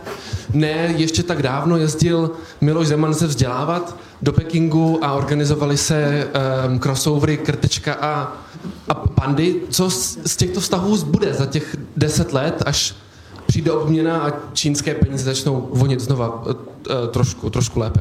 A chcete od někoho konkrétně vždycky říkejte, jestli někoho chcete, uh, jako aby vám odpověděl, nebo Možná nemusíte? by mě spíš zajímaly ty ekonomické ohledy, ale... Um, tak politiky necháme, uh, když vás zajímají. Na, na pravo. Uh, tak pane Diviši. Děkuji, děkuji. Velmi jednoduše odpovím. A, a už to tady padlo, co můžou politici udělat víc v, relaci naší cesty, jak můžou ještě víc podpořit biznis. Už ne. Na už to takhle úplně stačí. My jsme naprosto spokojeni. Protože uh, bylo to přesně to, co vy popisujete. Pokud součástí obchodní nabídky, toho, co my chceme exportně dělat, je ta politická podpora, ta přímý vstup do toho obchodního případu. A tahle politická podpora netrvá věčně, ta se vypaří. Buď odletem, nebo, nebo, nebo volbama, nebo... No, tak v tu chvíli ta moje, pokud jsem zástupce té firmy, ta moje firma, ta moje obchodní nabídka najednou ztrácí určitou část zajímavosti. Ta zajímavost je tvořená cenou, produktem a tak dále. Takže pokud ten biznis stojí na té politické podpoře, tak musím počítat s tím, že vyprchá jednou dřív nebo později. A je to teď krásně vidět ty všechny obchody, které byly dělané v tomhle čínsko-ruském stylu, tak eh, zažívají vlastně hrozný problémy, zažívají penále a, a není možné je realizovat a jsou z toho obrovský problémy. Takže eh, já jsem strašně rád za to, že nám otevíráte dveře, ale už do toho, už další vstup do těch, do těch obchodních případů není potřeba. To už musí ten biznis udělat sám. Tak ještě jedno, expertní stanovisko? Jenom jak říkáte desetiletý výhled, tak já myslím, že důležitý je, aby to chtělo více politických stran. A to se v Česku děje. Tady máme vlastně pro tajvanskou většinu v obou komorách parlamentu, to v Evropě nikdo nemá, to nemá třeba ani Litva. A je důležité, že tady jsou politici z různých stran, aktuálně koaličních, ale i některých třeba opozičních do budoucna, kteří to vidí podobně. A to je to, co v horizontu pěti, deseti let potřebujeme. Podobně jako ty třeba česká politika vůči Izraeli relativně koncenzuálně přijímána napříč plus minus pravicí levicí, tak eh, to je to, co by potřebujeme na úrovni Tajvanu. Aby to nebylo jenom jeden konkrétní, jeden, dva, tři konkrétní politici, ale aby to byly ty strany a většina politického spektra toho demokratického. A to si myslím, že se v Česku docela pozitivně daří, na rozdíl od jiných evropských zemí. Tak součástí delegace paní předsedkyně byl i eh, poslanec eh, Hnutí Ano, tak tam byla zastoupena i nefašistická opozice. Uh, to byla taková replika taky na nový respekt. Uh, si to zase můžete přečíst v editoriálu. Uh, tak uh, další otázka. Uh, tak pán uh, za, tady ve třetí, třetí řadě a pak budou první řady. Dobrý den. Já mám takový dotaz, jestli Tajvan sám se považuje za čínskou opozici, respektive nakolik Tajvan má vztah k kontinentální čínské opozici, jestli ji podporuje, jestli vůbec s ní udržuje styky a jestli to vůbec přišlo na přetřes taky samozřejmě. Mm, mm, mm. Tak eh, chcete, paní předsedkyně? Já, já bych zareagovala, to, to je totiž velmi uh, pregnantně popsáno už panem předsedou Vystrčilem v tom, jak uh, vlastně, když to zrovna řekl, že to není černobílé ten vztah. A tak to skutečně je. I uh, v té politické reprezentaci máme jenom velmi stručně ten kontext takový, že dnes se opoziční strana Kuomintang, která naopak byla před lety se vládnoucí stranou, tak má ty vztahy s pevninskou Čínou lepší o něco než ta stávající vládnoucí strana, ze které je i prezidentka Tsai, kde je to prezidentská republika, takže to je významná pozice samozřejmě, kdy ta je z demokratické progresivní strany, která vlastně to vidí jinak, ale ani ta ta není otevřeně pro nezávislost nebo jakoby to otržení, uh, vyhlášení jakési opravdu větší ještě formy nezávislosti. Takže to je důležité jako tam zmínit. Ale zároveň se proměňuje ten uh, vztah samotných uh, obyvatelů Tajvanu k tomu, že se sami označují právě dnes dominantně za Tajvance, na rozdíl od toho, jak to bylo právě v těch 90. zmiňovaných 90. letech. Takže ta společnost prochází nějakou proměnou. Eh, ty poslední volby, které u nich byly, eh, byly eh, volby obecní, komunální a ty už vyhrál zase třeba Kuomintang, takže jako teď jsou před volbami několik měsíců, myslím, že 8-7 měsíců mají před volbami a současná prezidentka už nemůže obhajovat, nebude už znovu tady v té pozici určitě a uvidíme, jak třeba i ten výsledek voleb nám napoví trochu právě v tom, jak jakoby do budoucna ten vztah budou chtít řešit. Jestli větší přibližování chováním zase trošku obezřetnějším, což jako Kuomintang asi dá se říci zjednodušeně. Hodně to zjednodušu samozřejmě, ale ve zkratce pro nás to asi stačí. Tak by asi tady tou cestou spíš šel, než stávající vládnoucí strana. Tak děkuji. Těch dotazů je dost, tak pan Šinágl v první řadě, potom další pán v první řadě a pak půjdeme dozadu, úplně dozadu. Děkuji, Jan Šinágl, dobrý večer. Umlám se, budu sedět jsem v první řadě, bych nestíněl vzadu. Eh, já mám tři krátké otázky. Eh, jednu na paní předsedkyně a na pana předsedu. Jestli probíhalo jednání osobní soukromí eh, bez tlumočníka nebo jenom na oficiální úrovni, víceméně na veřejnosti, s tlumočníkem a na oba pány. Byly nějaké konkrétní výsledky, podepsané obchodní dohody a jaký je současný stav obchodní výměny mezi Tajvanem a Českou republikou? Kdokoliv kam Dokoliv kam to je jasný, eh, tak eh, Děkuji. můžeme začít tím. Děkuji. Jo, tak abych nezdržoval. Eh, ty čísla máme, máme zveřejňujeme na stránkách pravidelně každý rok.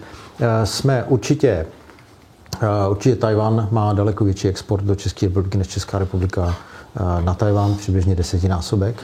Takže jsme v nevýhodě, máme hodně velkou ztrátu, musíme to dohnat.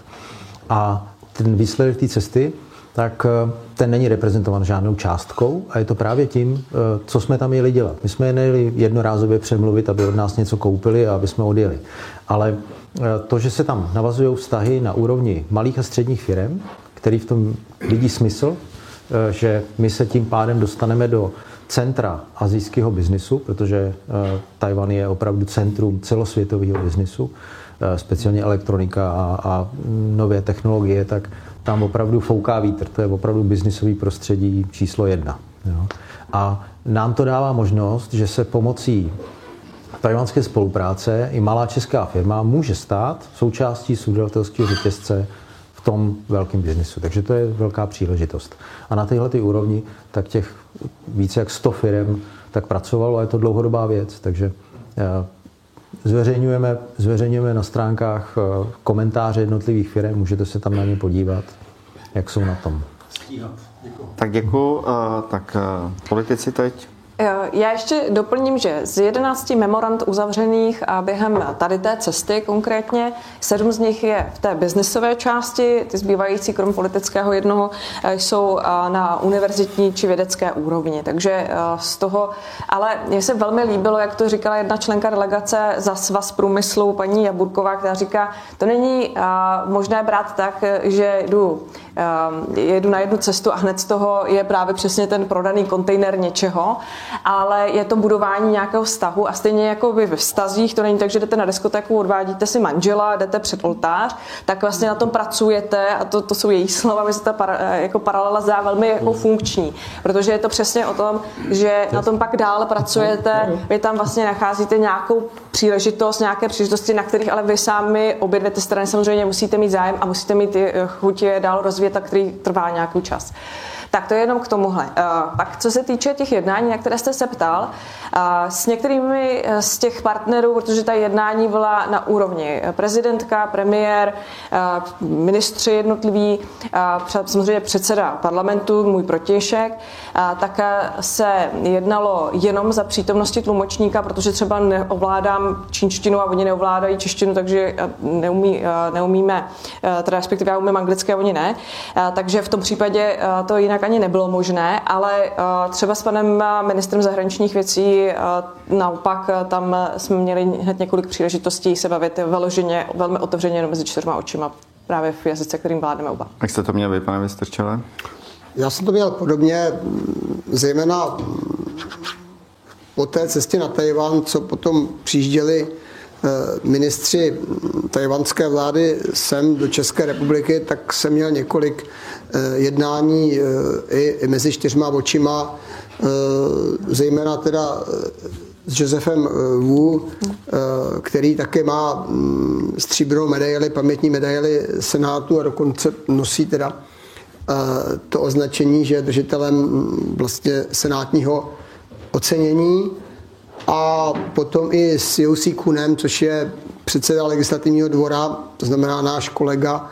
Z hlediska mm, Tajvanu jsme měli mm, některá jednání mezi čtyřma očima, ale já teda za sebe to řeknu, oni, oni jsou velmi opatrní a velmi zdrženliví v těch, v těch vyjádřeních a a v tom, eh, eh, aby šli do, nějaké, do nějakého otevírání se. Aspoň takovou já mám, takovou já mám zkušenost. Eh, poměrně hodně otevřené rozhovory máme i s tím ředitelem té Česko, té, té ekonomické a kulturní tajpejské kanceláře tady, tady mm, v Praze.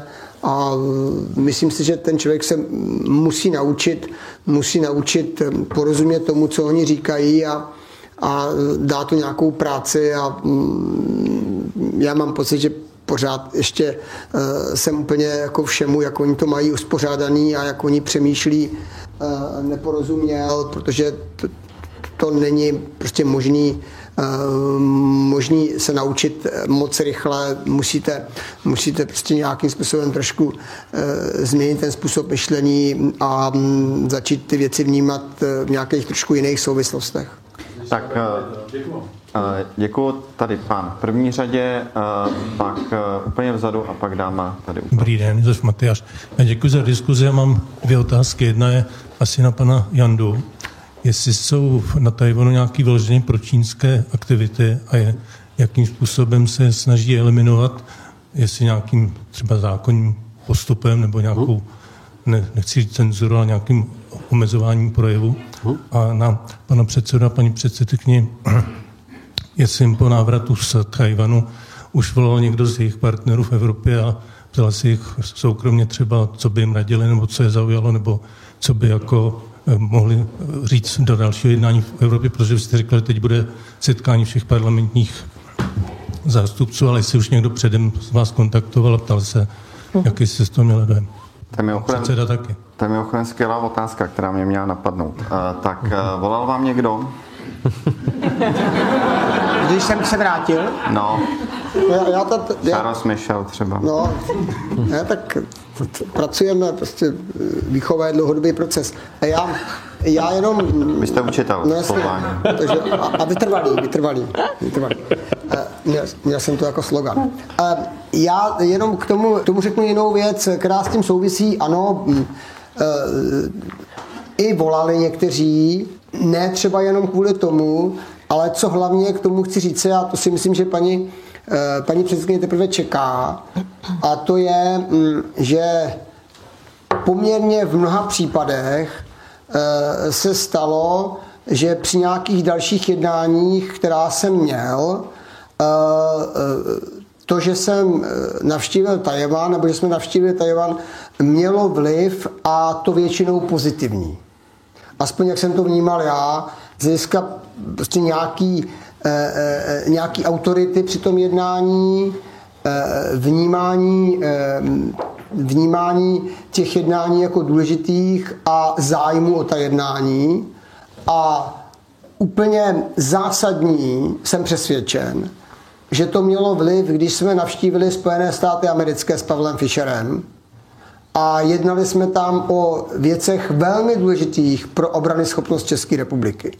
Tam jsem přesvědčen a samozřejmě to nemohu dokázat, že to, že e, jsme byli s Pavlem Fischerem předtím na Tajvanu a následně jsme pak jednali ze senátory, e, členy sněmovny reprezentantů a s dalšími představiteli, e, to, že jsme tam jednali s nimi lidi, kteří předtím byli na tom Tajvanu a tak dále, mělo při jednání o některých věcech, které skutečně pro nás byly velmi důležité, velký vliv a Říkám to, protože jsem přesvědčen, že to mělo velký vliv, že některé ty věci pak se skutečně staly v relativně krátké době. Jo, a samozřejmě to nemuselo být tím, že jsme tam byli, že jsme se za to přimlouvali. Ale mohlo, jo. A to nikdy, nikdy se jako úplně nerozvíte, ale eh, to už vůbec nemluvím o tom, když jsme, když jsme si domlouvali některé schůzky v Americe, které jsme potřebovali mít a e, měli jsme tam podporu i ty tajvanské komunity. Hmm. Hmm. Tak eh, jména, paní předsedkyně. Já budu slušná. Jak nebuďte slušný, tak já budu slušná. Uh, jenom abych tady odpověděla, uh, určitě několik takových kontaktů už proběhlo. Já teda odpovím hodně v takové rovině obecně už před tou cestou.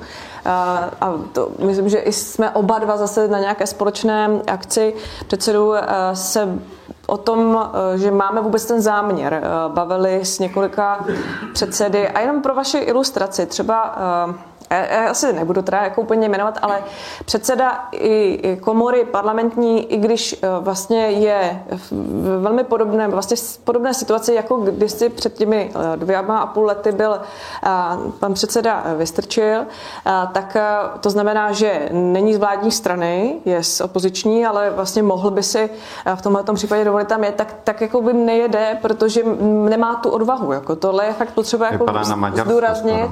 Ne, tam to teda není záměr, není to Maďarsko. Polsko. Ale je tam přesně, je tam přesně uh, jakoby na tom i vidět ten rozdíl v tom, v jakému jako tlaku uh, byl ochoten a schopen čelit pan předseda. Já bych to chtěla jako zdůraznit z toho hlediska, že jako ne všichni uh, si uvědomují možná to, jak snadné to, ne, nesnadné, nesnadné to pro něj bylo. Uh, protože tady v tomto případě prostě zůstává jenom u úvah a určitě nebudou jako v blízké době realizovány. Jednou to napíšu. A, a stejně, stejně tak uh, třeba paní předsedkyně litevského parlamentu, a to je taky zajímavé, že přitom bychom si řekli Litva, která vystoupila ze to platformy 17 plus 1 a udělali, mají vlastně fakt opravdu jako velký eh, trouble s Čínou.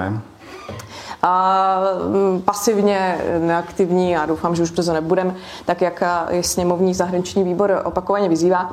Ale eh, z hlediska, z hlediska tohohle toho chci říct, že ona třeba o té cestě uvažovala jedině v případě, že by se k ní připojil právě někdo další. Jako z dalších parlamentů evropských by byla aspoň s někým další a taky jinak jako tam ještě necestovala. Jo. Takže ono to jenom pro ten kontext, tak tím trochu naznačuji, eh, kdo má pak zna, jako, to je, jako mm, zpětnou vazbu hodně zájem, ale já uh, budu mít samozřejmě i spoustu bilaterálních jednání právě během tohoto setkání, které tady máme, protože když přijede tolik státních dopravy, to není jenom o tom velkém plénu, ale je to o tady těch bilaterálkách, které se uskuteční a jako dominantní téma to určitě bude. A uh, také přesně máme stejné strategie, já také jedu přesně v dalších týdnech do Spojených států a není to náhodou tenhle ten setup jako toho, kdy kam, jako, jaké pořadí, protože jako, já to ráda jako zdůrazně už několik let. My jsme 10,5 milionový národ, v Evropě jsme středně velká země, často si považujeme za malé, menší než jsme. Ve, ve finále máme velké možnosti a vliv a máme tady i díky, bych řekla, velmi dobře zvládnutému předsednictví teď velmi dobrou pozici. Ale z hlediska globálního jsme jedno čínské město. A tohle se někdy jako ne, ne úplně někteří ochotně připustit.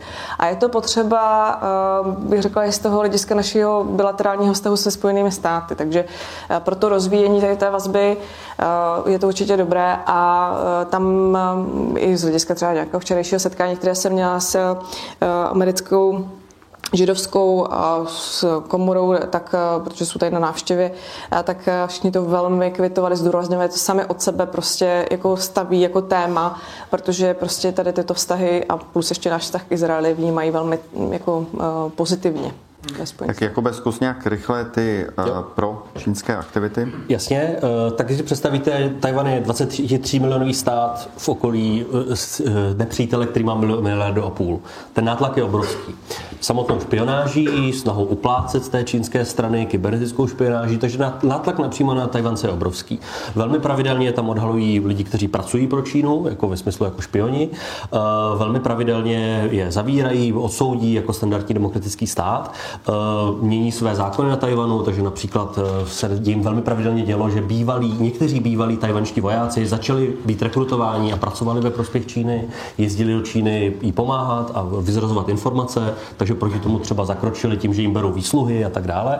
Takže to je takový poměrně pravidelný mechanismus, ale to, co myslím, že je důležité politicky, je to, že když jste v takovéhle situaci, tak samozřejmě máte nějaké statečné politiky, což je třeba dnešní tajvanská prezidentka. A pak máte třeba tu opozici, která de facto říká, víte co, asi se budeme muset té Číně vzdát v nějakém střednědobém horizontu. Prostě jsme malí, nikdo nám moc nepomůže, budeme se víceméně muset vzdát. No a to vůbec není jednoduchý, v takovéto situaci něco střednědobě dělat, protože tu geografii nezměníte, mapu nezměníte. Jediné, co můžete změnit, je, kdo je váš přítel, kdo vám pomáhá a kdo vám dává naději, že to vůbec má smysl. Aby vám třeba mladá generace nezačala utíkat, jako to dělá třeba v tom Moldavsku, kde vlastně ta mladá generace říká, ty jo, ale ty Rusové nás stejně nakonec budou okupovat, tak prostě radši utečem pryč. Jo, a to se Tajvanu zatím neděje i díky té podpoře, kterou dostává u jiných států, jako je Česko teď. Děkuji, dobrý den. Eh, já bych se chtěl zeptat asi zejména paní předsedkyně Pekarové Adamové. Eh, jako vy jste poslední vrcholný politický představitel, kdo na Tajvanu byl. Uh, vy jste zmínila, že Tajvan je velmi úspěšný v tom průmyslu 21. století, abych to tak jako zkrátil. A to určitě bude mít nějaké odra- nějaký odraz i v tajvanském vzdělávání. Tak bych se chtěl zeptat, jestli se daří navázat nějakou spolupráci v tomto odvětví, případně i třeba zda Tajvan má zájem o české vzdělávání a zajímala by mě i třeba nejen ta nejvyšší jako akademická a výzkumná úroveň, ale i třeba nějaká inspirace pro Česko, jestli jsme si dokázali vzít z tajvanského vzdělávacího systému. Děkuji. Mm-hmm. Tak já poprosím o rychlejší odpovědi politiky teď. Ano, ano, my máme stipendijní programy s celou řadou univerzit a už teď máme vlastně nějakou výměnu mezi univerzitní. A I o tom se hodně intenzivně jednalo, protože to nastavení těch stipendií samozřejmě musí vyhovovat oběma stranám a my zase nechceme úplně dopustit to, aby to bylo jenom vysávání jakoby našich talentů a mozků, ale zároveň prostě to musí být jako v obou straně, obou straně bych řekla, nastavené dobře, přívětivě.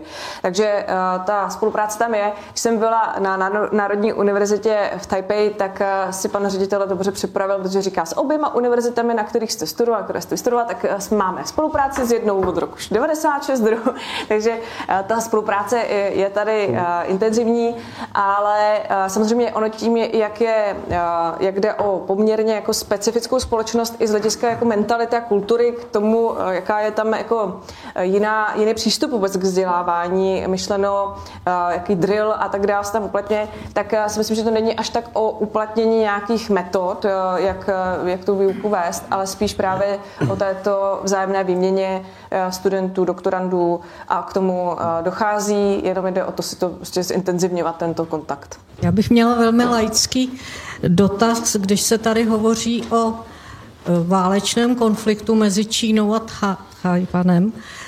Co by to znamenalo ekonomicky, nebo vůbec si nedovedu představit, že by Čína teda rozmlátila tuto malou zemi, tak jako třeba Rusko teda rozmlátilo část Ukrajiny. Co by to znamenalo? Tak pane Diviši. Já si myslím, že Jakub to má docela velký nadhled, že může odpovědět Jakub na tohle.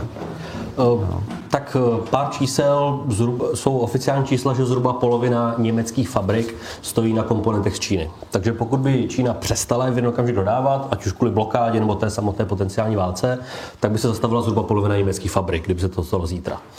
Česka, zhruba třetina české ekonomiky je závislá na německé ekonomice, takže ten přímý dopad do Česka byl velmi rychlý v horizontu jako několika týdnů. Uh, ty dodávky čipů by přestaly existovat, nebo by se zastavily minimálně na nějakou dobu z Tajvanu, ale i třeba z Japonska. Protože když se podíváte na tu mapu, tak pokud bude vážný konflikt okolo Tajvanu, tak uh, Japonsko v tom konfliktu téměř jistě bude zapojeno na té tajvanské a americké straně. A náš obchod s Japonskem je obrovský jako Evropy. To znamená, ten, není to jen konflikt Čína-Tajvan, ale jako upřímně řečeno, američané tomu říkají, pokud začne třetí světová válka, bude to o Tajvan. A ono to samozřejmě zní nadneseně a děsivě, ale když se podíváte na ten řetězec událostí, který by to potom pravděpodobně vedl, minimálně na té vojenské úrovni, tak by byl prostě ekonomicky strašlivý. Nebo teď nemyslím na lidské, ale ekonomicky strašlivý. Proto vlastně si myslím, že pro nás v Evropě je zásadní si to říkat na hlas, protože dneska to takové do jisté míry tabu v Evropě, jak, jak obrovský závislost my na Číně máme. A i nemusíme mluvit o té velké válce, o té velké invazi, ale i třeba ta blokáda, pokud by se skutečně děla, čínská námořní blokáda okolo Tajvanu, tak by pro nás měla velký dopad prostě v horizontu několika týdnů v Evropě, ať už by to byl nedostatek čipů nebo některých jiných komponentů například. To znamená, my jsme dneska de facto v pozici rukojmího, jako Evropa, rukojmí té komunistické Číny, dokud se toho nezačneme sami zbavovat. Je to trošku podobné jako s tím ruským plynem, ale u něj je to mnohem jednodušší, protože je to jenom nějaká fyzická materie, které se v úzovkách dokážete jí do jisté míry dostat jinde, jako se nám to relativně teď jako Evropě konečně daří, byť to bolí a je to drahé. Ale v případě e, čínské závislosti nebo závislosti na Číně v Evropě, tak je to bohužel v mnoha oblastech nejenom produktů, ale například telekomunikací nebo řadě věcí, které používáte denně, tak jsme na nich fakticky závislí. A musíme si říct, čeho se postupně začneme zbavovat té závislosti. A to se moc neděje ani na té politické, ani na té veřejné úrovni. Jestli můžu velmi stručně to doplnit ještě jednou věcí. Stra- strašně důležité je rozumět tomu, že výroba čipů je natolik náročná a náročný obor, eh, zejména těch eh, opravdu eh, velmi pokročilých. Že to není otázka vybudování továrny a jako know-how, které si přinesete za pár měsíců či roku dokonce. Jo. To je jako obrovský proces, na který ani spousta zemí nemá. My třeba častokrát tady v té české debatě zaznívá, bude tady výroba čipů. Ne, nemáme na to v současné době možnosti je tady mít, takže je to opravdu spíše o designu nějakém části celého toho řetězce, vývojového a o tom výzkumu. Takže to je jedna věc. Takže to není tak snadné a dokonce říká, že eh, často tady dobrý příklad s Ruskem, dokonce i tu trubku z té jiné země, jako tu, ty eh, konektory postavíte rychleji, uh-huh, než, vy, než uděláte továrnu. To je jedna dobrá věc, kterou si potřeba uvědomit. Máme ji ve všem v dnešní moderní technice. Uvidíme, jak způsobilo jenom covidové lockdowny eh, v Číně a tak dále, jaké způsobily obrovské problémy, jak dlouho pak stály ty naše továrny a jak by to bylo v případě války, tak to si můžeme jako znásobit, opravdu by to bylo mnohonásobně horší.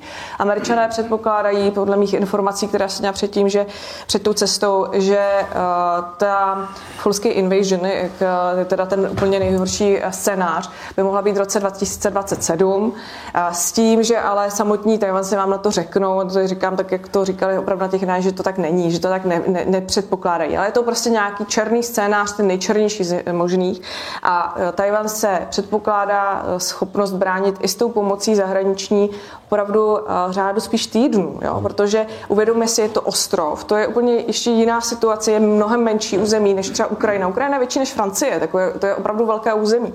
Takže jsem, eh, jako z hlediska to je srovnání není tak snadné si doptípit, že Čína je v tomhle směru v obrovské výhodě, protože je tam i ta potravinová závislost a podobné věci, takže to by mělo obrovské humanitární dopady, které by jako samozřejmě hrály úplně jinou roli v té psychice i toho bránícího se obyvatelstva a podobně a uh, předpoklad, jak by to mělo dopad do inflace celosvětově, to jsou jako desítky procent e, vyskočených během pár dnů, týdnů. Takže to, to je jakoby předpoklad, který je v těch nejčernějších scénářích. Samozřejmě máme těch scénářů hodně, jak říkal Jakub, a uh, jak, abych skončila pozitivní uh, zpráva, protože si myslím, že to je pozitivní. Uh, nemyslíme si, že takhle to jako, nebo já si myslím na základě všech těch setkání, informací, tak dále, že to takhle bude. Jo? To je jenom spíš jakoby dobré být připraven připravit na to nejhorší. Já bych jenom upřesnil, ten rok 2027 není termín, kdy má začít válka, no, ale je to termín, kdy, kdy, Čí, kdy Čína nebo čínský prezident, diktátor zadal své armádě, aby byla připravena. Tak, tak. A znamená to, aby měl dostatek lodí a raket zejména. To znamená, že bude na to mít schopnost a pak je otázka, zda bude mít vůli. A to samozřejmě naší snahou kolektivně, aby neměla tu vůli, aby se jí to nevyplatilo. Tak, tak. Jo, takže to spíš o té logistice jo. zatím. Tak já jsem hostům slíbil hodinu a půl a sliby se mají asi plnit. Eh, tak pane Vystrčele, eh, vy jste chtěl říct eh, ještě něco na závěr? No já jsem se jenom zeptal, jestli bude nějaké závěrečné slovo. To bude pak to moje. Což bude to vaše. Ne, tak... Pozitivního.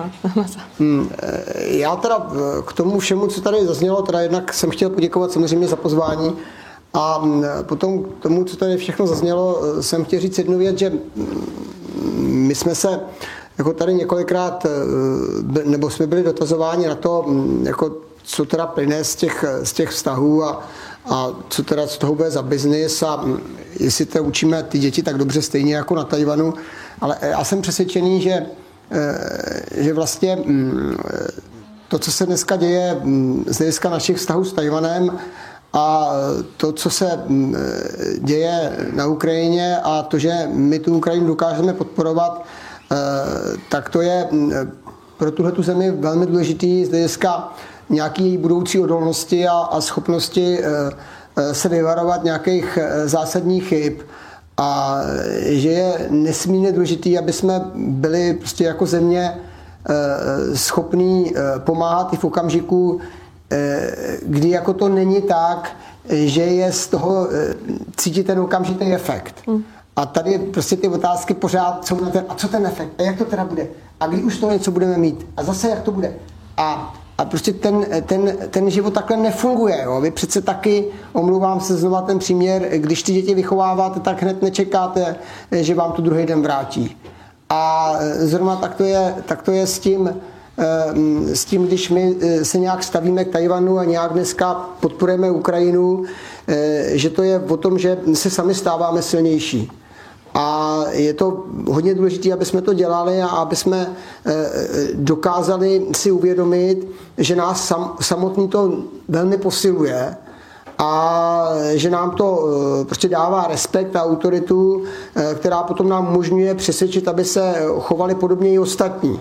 A to, je, to si myslím, že je hodně důležitý a, a já jsem dneska rád, že mm, při těch všech věcech, které neděláme dobře, jsme aspoň v některých věcech si myslím na tom tak, že se za to stydět nemusíme a, a to si myslím, že jsem jako na závěr si snad mohl dovolit říct, protože těch věcí, které dneska jsou k tomu, že na ně můžeme být hrdí, nebo eh, že je děláme dobře, zase není tolik, ale eh, neznamená to, že máme upadat eh, do, nějaký, mm, do nějakého pesimismu, protože, mm, protože jsme některé věci dokázali a pak ještě řeknu jednu věc a i z hlediska toho, jak dneska žijeme, a jaký kvalitě života se těšíme, to taky je naprosto mimořádný. Jo, kdo si pamatuje rok 89 a pamatuje si e, roky předtím a uvědomuje si, v jaké atmosféře jsme žili z hlediska té společnosti, jak ta společnost vypadala a co bylo a nebylo možné říkat, nebo vidět, nebo si přečíst, a nebo někam jet a, a co bylo možné si koupit a co je možné dneska, takže prostě je to, je to pořád při všech těch problémech, který máme, úplně úžasný a že, a že jako i když se to trochu zhorší, tak eh, za to, že budeme někomu jinému pomoct a že zabráníme tomu, aby se nějaký autoritář nebo totalita, totalitář někde roztahoval, že to za to určitě stojí. A to si myslím, že je dneska jako před náma jako úkol, jako psal Havel, prostě Evropa jako úkol, tak my máme prostě Česko jako úkol, protože my máme tu historickou zkušenost a je naší povinností prostě udělat všechno pro to, aby, aby šla dál do celé té Evropy, protože moc těch zemí, které jsou to ochotní dělat s náma není a někdo musí začít. Takže díky za pozvání.